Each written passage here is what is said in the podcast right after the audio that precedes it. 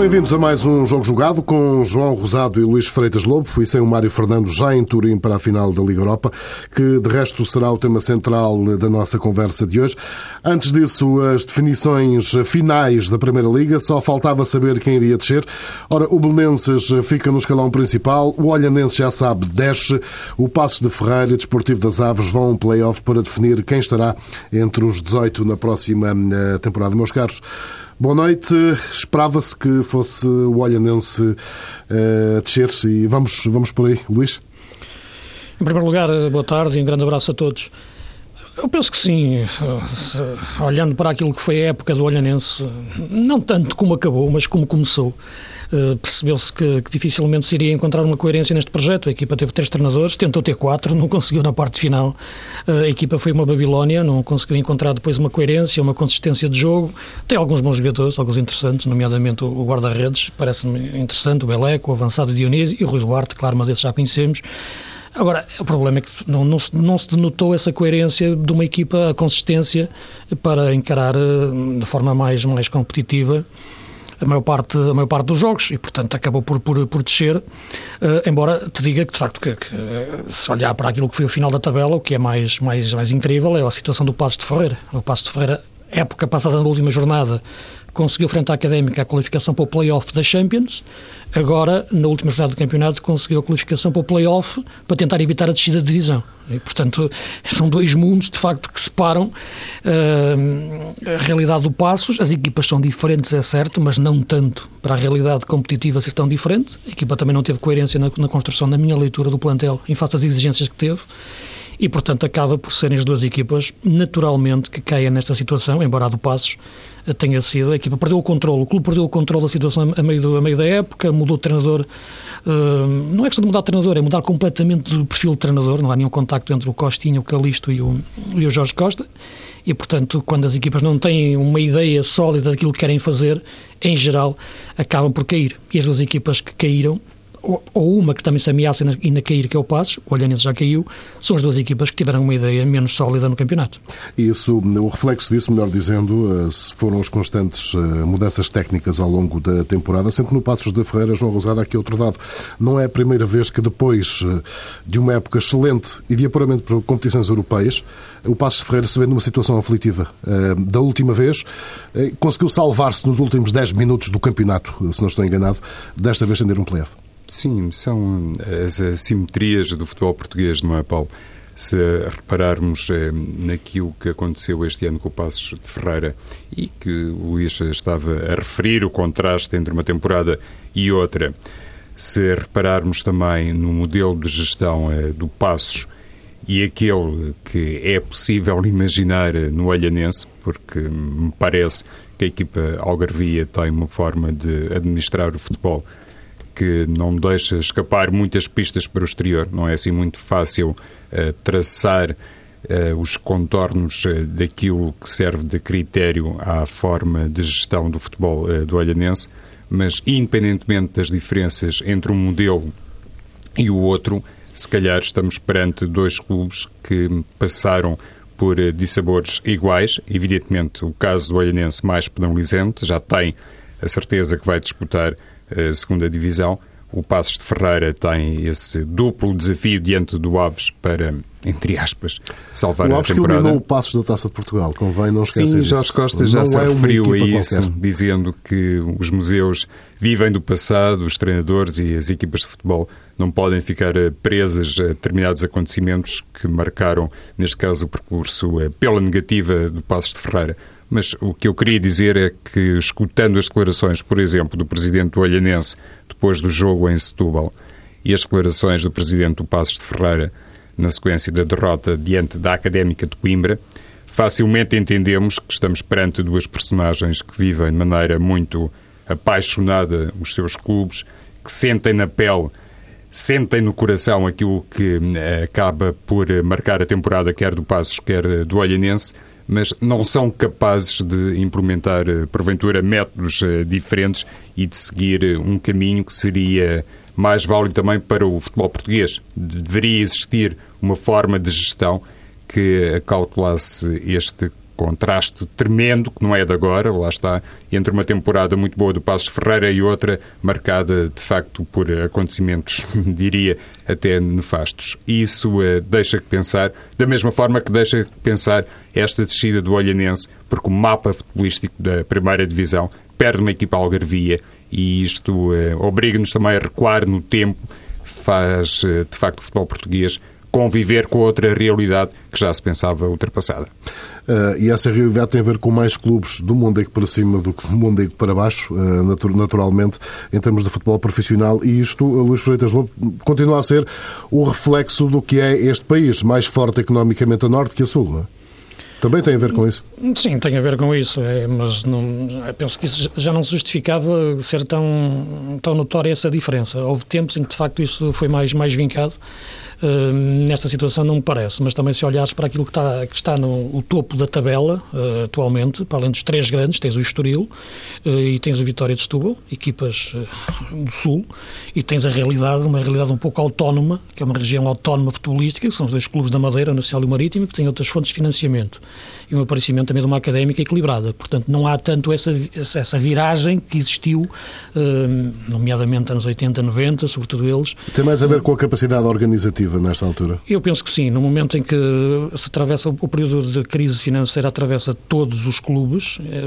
É, é verdade que dizes que o Norte terá alguma, alguns fontes de financiamento melhores, mas já não tem as mesmas que tinha tem, em termos empresariais, já não é a mesma coisa. Em termos de apoios camarários, já não é a mesma coisa. As SADs também mudaram muita coisa e, portanto, os clubes já não, já, já, não se sente tanto isso. Tem mais a ver com os modelos de gestão e do rigor de gestão e penso que nesse sentido alguns clubes do Norte conseguem se aguentar melhor, sobretudo naquilo que é a segunda liga. Noto mais isso a nível de segunda liga do que na primeira liga. E depois reflete-se na primeira liga digamos, depois em função da, dos clubes que sobem, não é? Uh, mas uh, olhando aquilo que, que, é a atual realidade do futebol português, penso que essa, essa, diferença não se nota tanto já em face daquilo que, que te refiro, se os clubes uh, mais a sul, como tu disseste, tiverem essa, essa, essa mesma forma de gestão, como já aprovaram o Estoril e o próprio Vitória na, nesta fase final.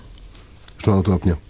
Sim, é um pouco isso que pretendi basicamente dizer, é que uma equipa como o Olhanense, que poderia ter, do ponto de vista teórico, condições para representar bem uma zona do país, neste caso o Algarve, acaba por eh, desaparecer, provoca esse vazio a sul que, na minha perspectiva, não é bom para o futebol português, embora me pareça que há também sempre uma zona perigosa que não se deve confundir com aquilo que é a realidade e a verdade competitiva das equipas. Não é por eh, uma equipa estar uh, em determinada coordenada geográfica que deve estar por direito próprio na Primeira Liga. Não é isso que eu quero dizer.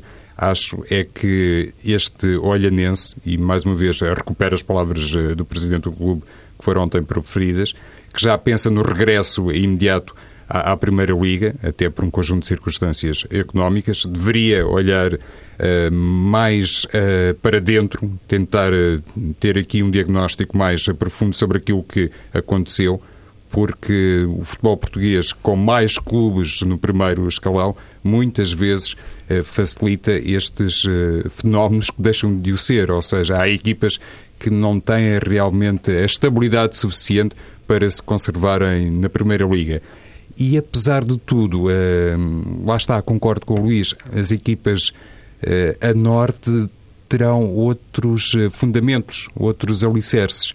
o Moreirense vai subir, na Fiel, o Aves corre esse risco, enfim, em competição com o Passos de Ferreira, mas não deixa de ser, para mim, significativo que o Portimonense tenha falhado a subida e o Olhanense, enfim, já tenha como destino Isso certo significa também que na, na, segunda Liga, na próxima temporada, teremos aqui alguns uh, derbys uh, algarvios na segunda Liga, com o Olhanense, com o Portimonense hum. e com o Farense.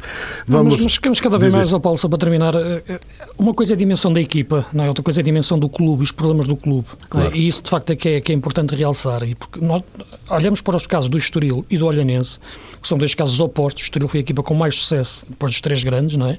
O Olhanense foi a equipa com, com, mais, com menos sucesso, com insucesso total e desce. São duas equipas intervencionadas do ponto de vista de, de, investimento estrangeiro, que salvou o clube, não é? O caso do Estoril por parte da Trafic, como sabemos, brasileira, e Olhanense por, por uma entrada de capital uh, investidores uh, italianos que não encontrou coerência para, para, para o projeto. Portanto, muitos dos clubes hoje em dia começam a sobreviver a, com, com esse tipo de intervenções, é? para, para, que salvam a existência mesmo do clube.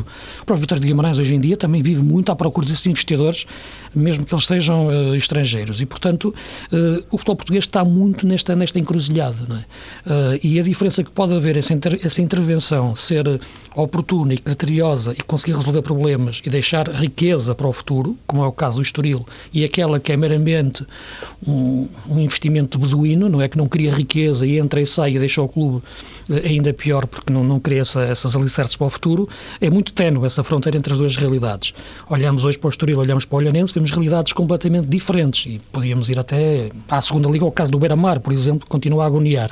E, portanto, é nisto que está o futebol português neste momento e, portanto, é um debate muito mais profundo que claro, ultrapassa claro que é. a, mera classificação de uma época. E, e seria, uh, Luís, se calhar uh, mais uh, plausível pensarmos que uma intervenção Uh, por parte de acionistas estrangeiros no capital de uma equipa como o Olhanense, por exemplo, uh, teria um terreno mais favorável para dar origem a um clube um, cada dia mais evoluído, porque um, tem outra massa associativa.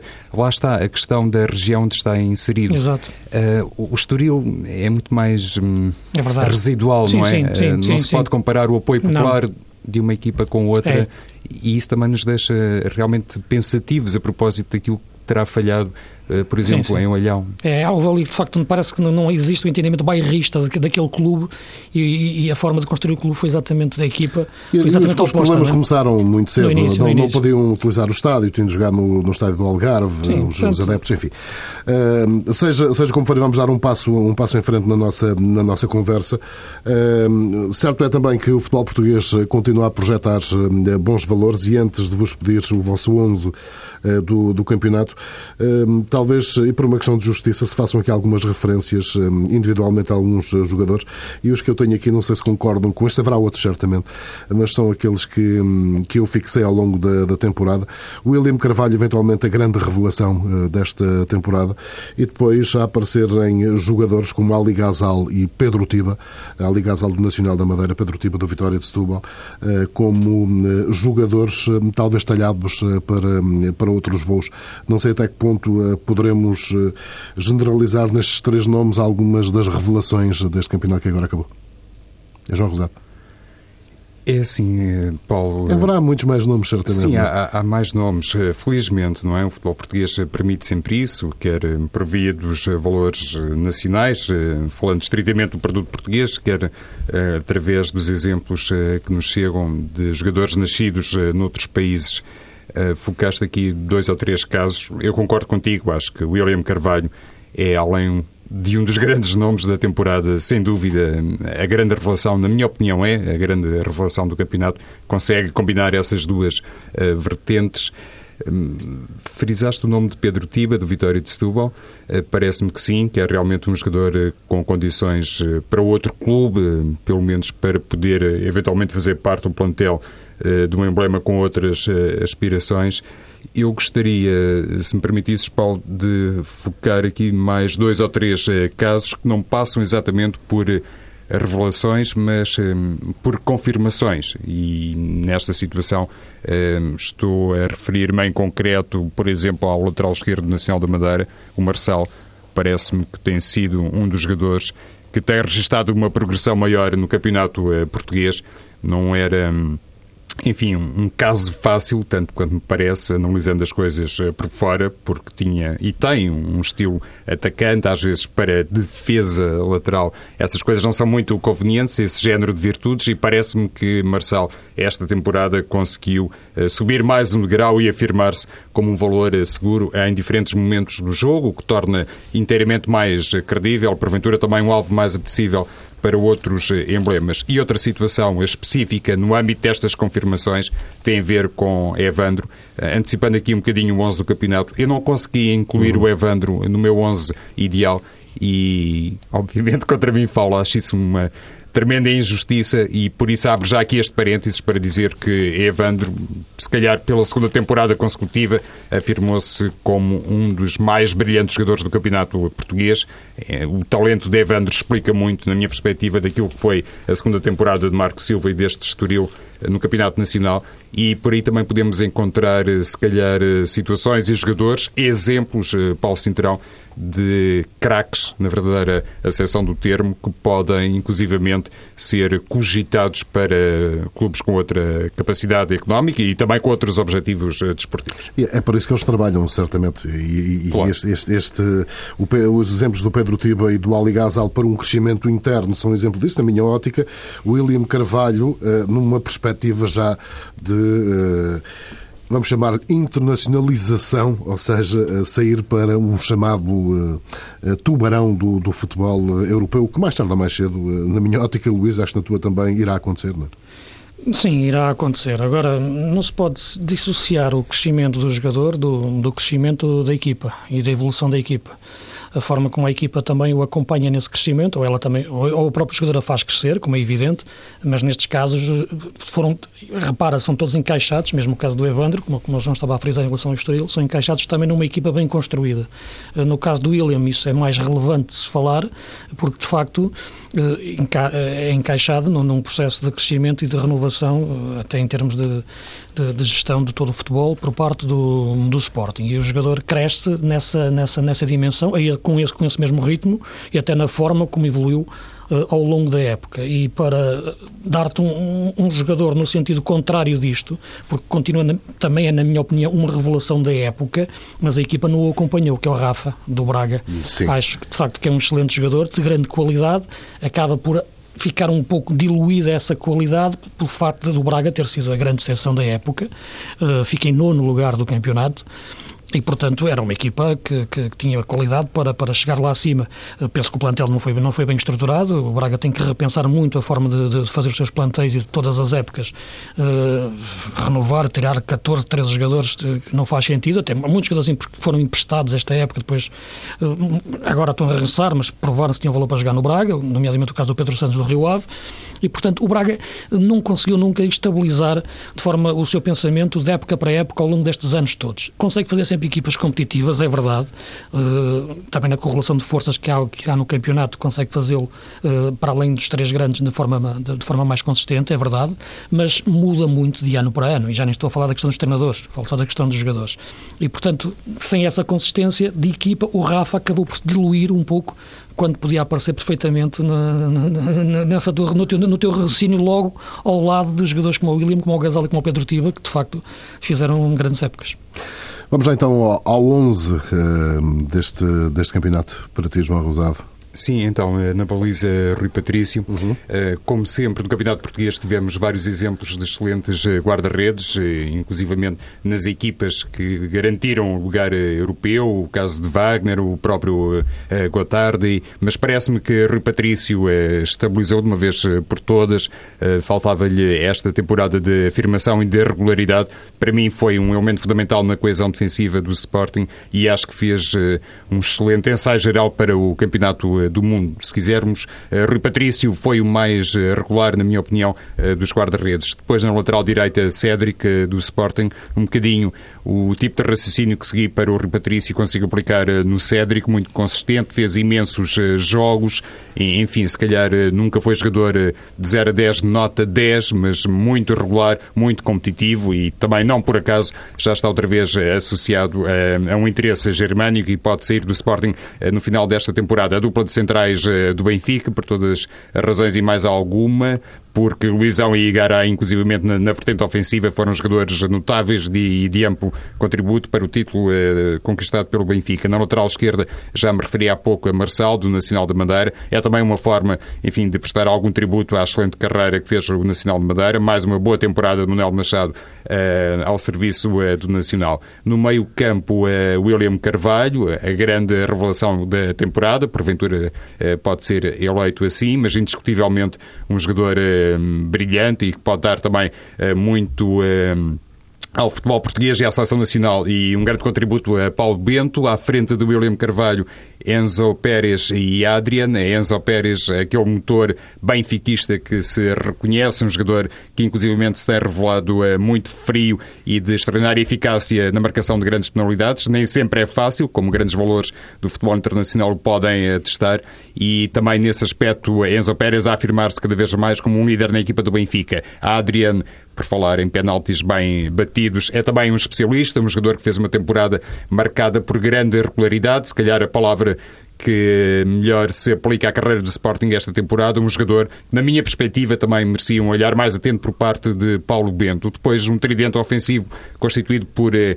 Gaetan, eventualmente no corredor eh, esquerdo, eh, um jogador que marcou golos fantásticos e que apareceu realmente num plano notável, combinando o virtuosismo com Chegamos a dizer que alguns deles teriam lugar no Museu do Benfica, não é? Estava... E, se, e se calhar, foram obras de arte. E se calhar o marketing do Benfica vai tratar disso, Paulo Central. No outro lado, Rodrigo Rodrigo, que também eh, despontou eh, em boa hora para Jorge Jesus, também com alguns golos espetaculares e, sobretudo, com uma forma de se comportar em campo que também ajuda a explicar eh, a estratégia e a filosofia de Jorge Jesus e aquilo que foi a evolução do Benfica esta temporada. O primeiro dianteiro a ser também o primeiro defesa e, em certo sentido, Rodrigo terá personificado isso na equipa benfiquista. Depois, inevitavelmente, Jackson Martínez, o goleador do campeonato, enfim, considerando a época do futebol do Porto, penso que Jackson Martínez, apesar de tudo, teve aqui um, um registro é, notável que deve ser valorizado em função é, da ausência de títulos significativos por parte do Futebol do Porto.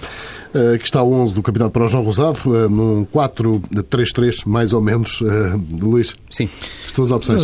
sim, não é muito, não é muito diferente do 11 do, do João, mas já tem começa por ser diferente na baliza. Uh, uh, escolhi o guarda-redes que me fez, uh, o Adriano, que me, que me, fez saltar mais vezes uhum. né, do sofá nas defesas. No sofá e, e, às vezes nas bancadas de imprensa, uhum. não, não comentamos os jogos no sofá, não é? Nos estádios. e alguns jogos. acho que fez defesas fantásticas, nomeadamente aquelas defesas, uma defesa que em Guimarães no último minuto, que, que, que, é brutal. Portanto, o Adriano do Gil Vicente, acho que fez defesas fabulosas e, e eu colocaria-o no topo uh, e acho que o Gil uh, só não sofreu mais na parte final porque o Adriano estava na baliza, porque senão o Gil arriscava-se a ter que lutar para a descida até o último jogo. Na defesa, a dupla de centrais sim, Luizão Garay, foi uma muralha impressionante.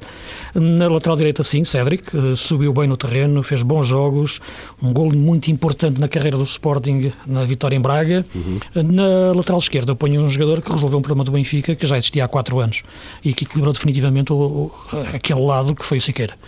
Penso que desde que o entrão que o Benfica não encontrava um elemento capaz de equilibrar a equipa, uh, atacar, defender, uh, ter consistência, saber o que, quando devia fazer as duas coisas e acho que foi de facto um, um excelente jogador depois de Bruno Cortes sair. Finalmente o Siqueira ganhou o lugar e fez um, uma excelente época. Na, no meio-campo, William Carvalho, pelas razões que já falamos, o Enzo, que de facto é um motor, é um jogador inventado por Jorge Jesus para jogar nesta posição.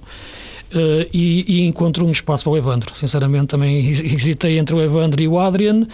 O Adrian faz uma grande época. Já sabíamos que o Adrian tinha muito talento. A dificuldade muitas vezes é ele ter essa consistência de talento de jogo para jogo e em continuidade. Uma coisa é ser o 10 na académica, outra coisa, ele não foi o 10 no Sporting, foi o 8, mas acho que, que não é a mesma coisa e, portanto, as exigências são maiores, desde logo, no Sporting, e ele respondeu bem esta época, mas o Evandro acho que fez um jogo, fez um, um campeonato fantástico.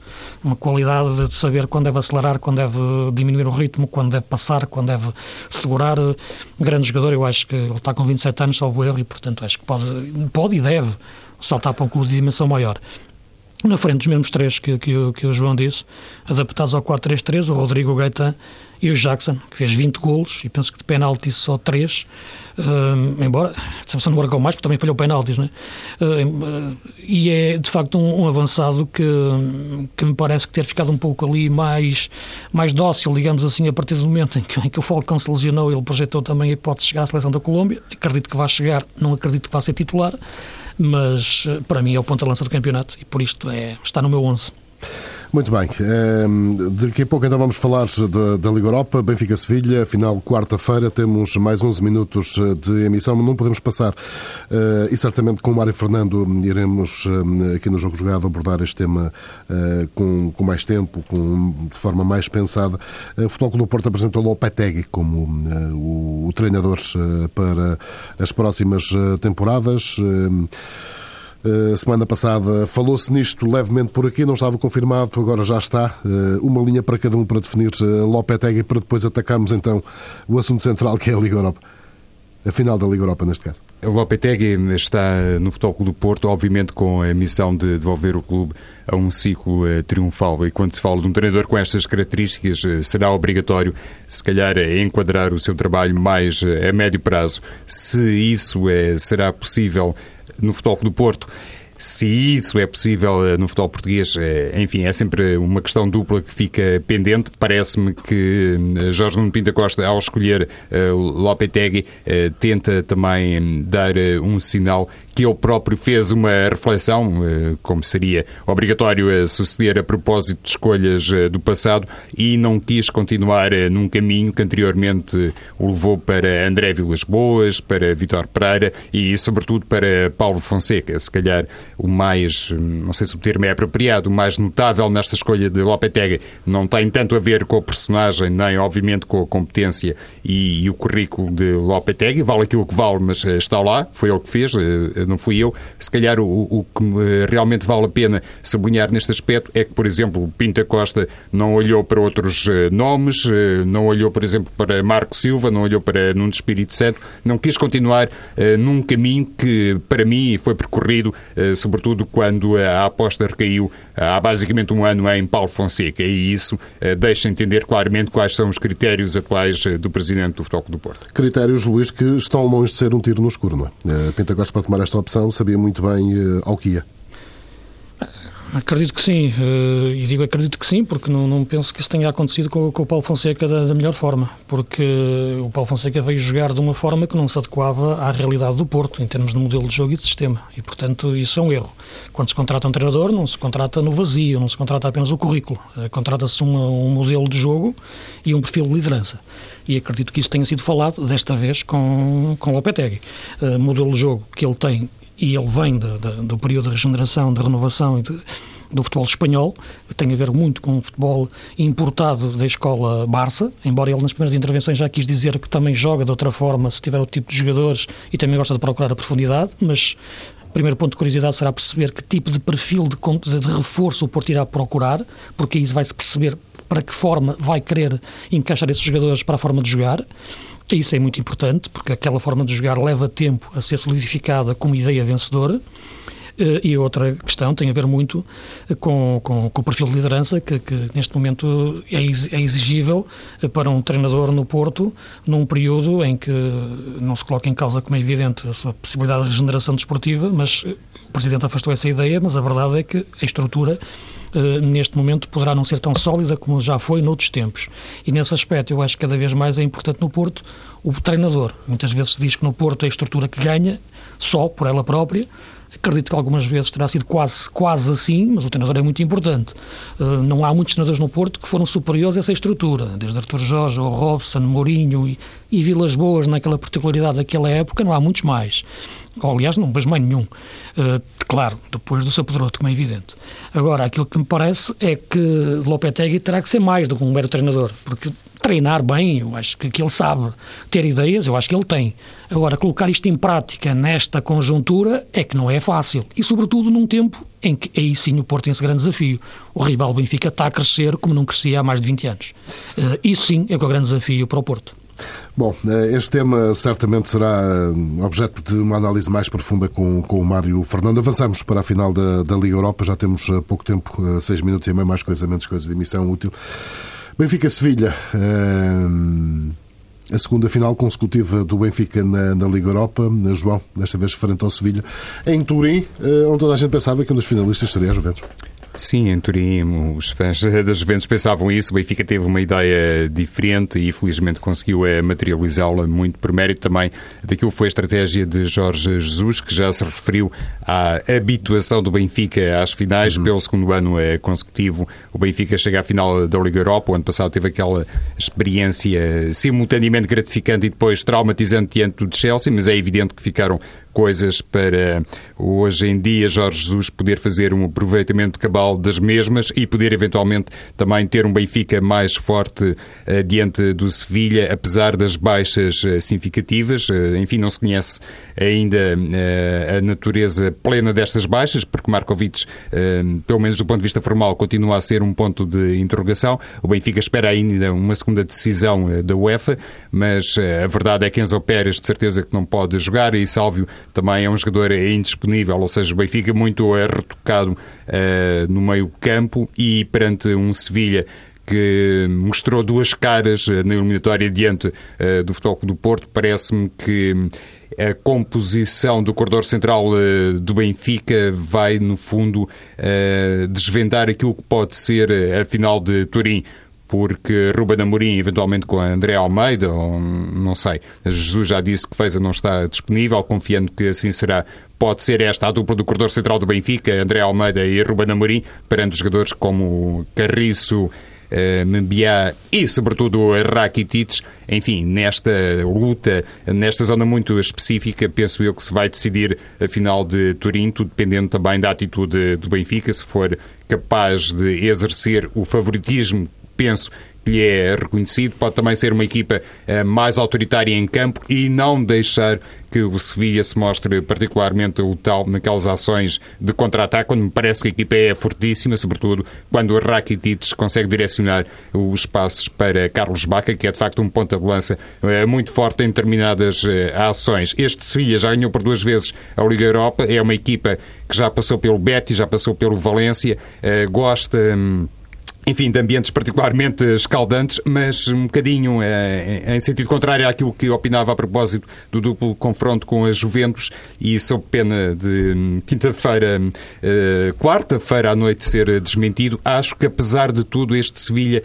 num único jogo, independentemente das considerações que faz Jorge Jesus sobre esta matéria, acho que é mais fácil, entre aspas, ganhar ao Sevilha num jogo do que em dois perante a demonstração que a equipa da Andaluzia tem feito é nesta edição da Liga Europa. Benfica favorito, Luís?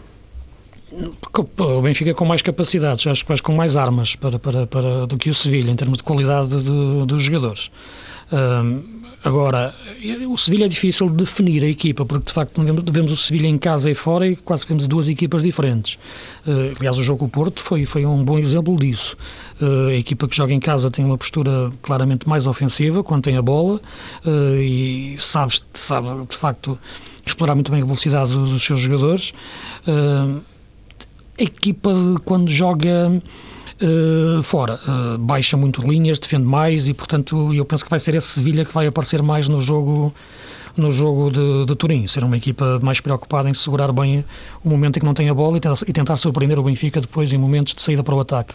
Em relação à equipa do Benfica, e, e concordando com o João na, naquele aspecto do corredor central, e não podendo jogar Enzo, como sabemos, e fez, aliás o Jorge Jesus ontem falou nisso, não sei se estará a fazer bluff ou não, porque eu estranhei ontem ver o André Gomes jogar 90 minutos, não é? Porque em face daquilo que foi a gestão do plantel que, que, o, que, o, que o Jesus fez e bem do jogo, de, para o jogo de ontem, em função do jogo de, de quarta-feira, uh, e até a altura em que ele mete o Markovic na parte final, uh, deixando o Salvi, tirando o Ivan Cavaleiro e sabendo que o Benfica também tem as limitações de, nos flancos, sem Markovic pensa-se e sem, e sem Sálvio.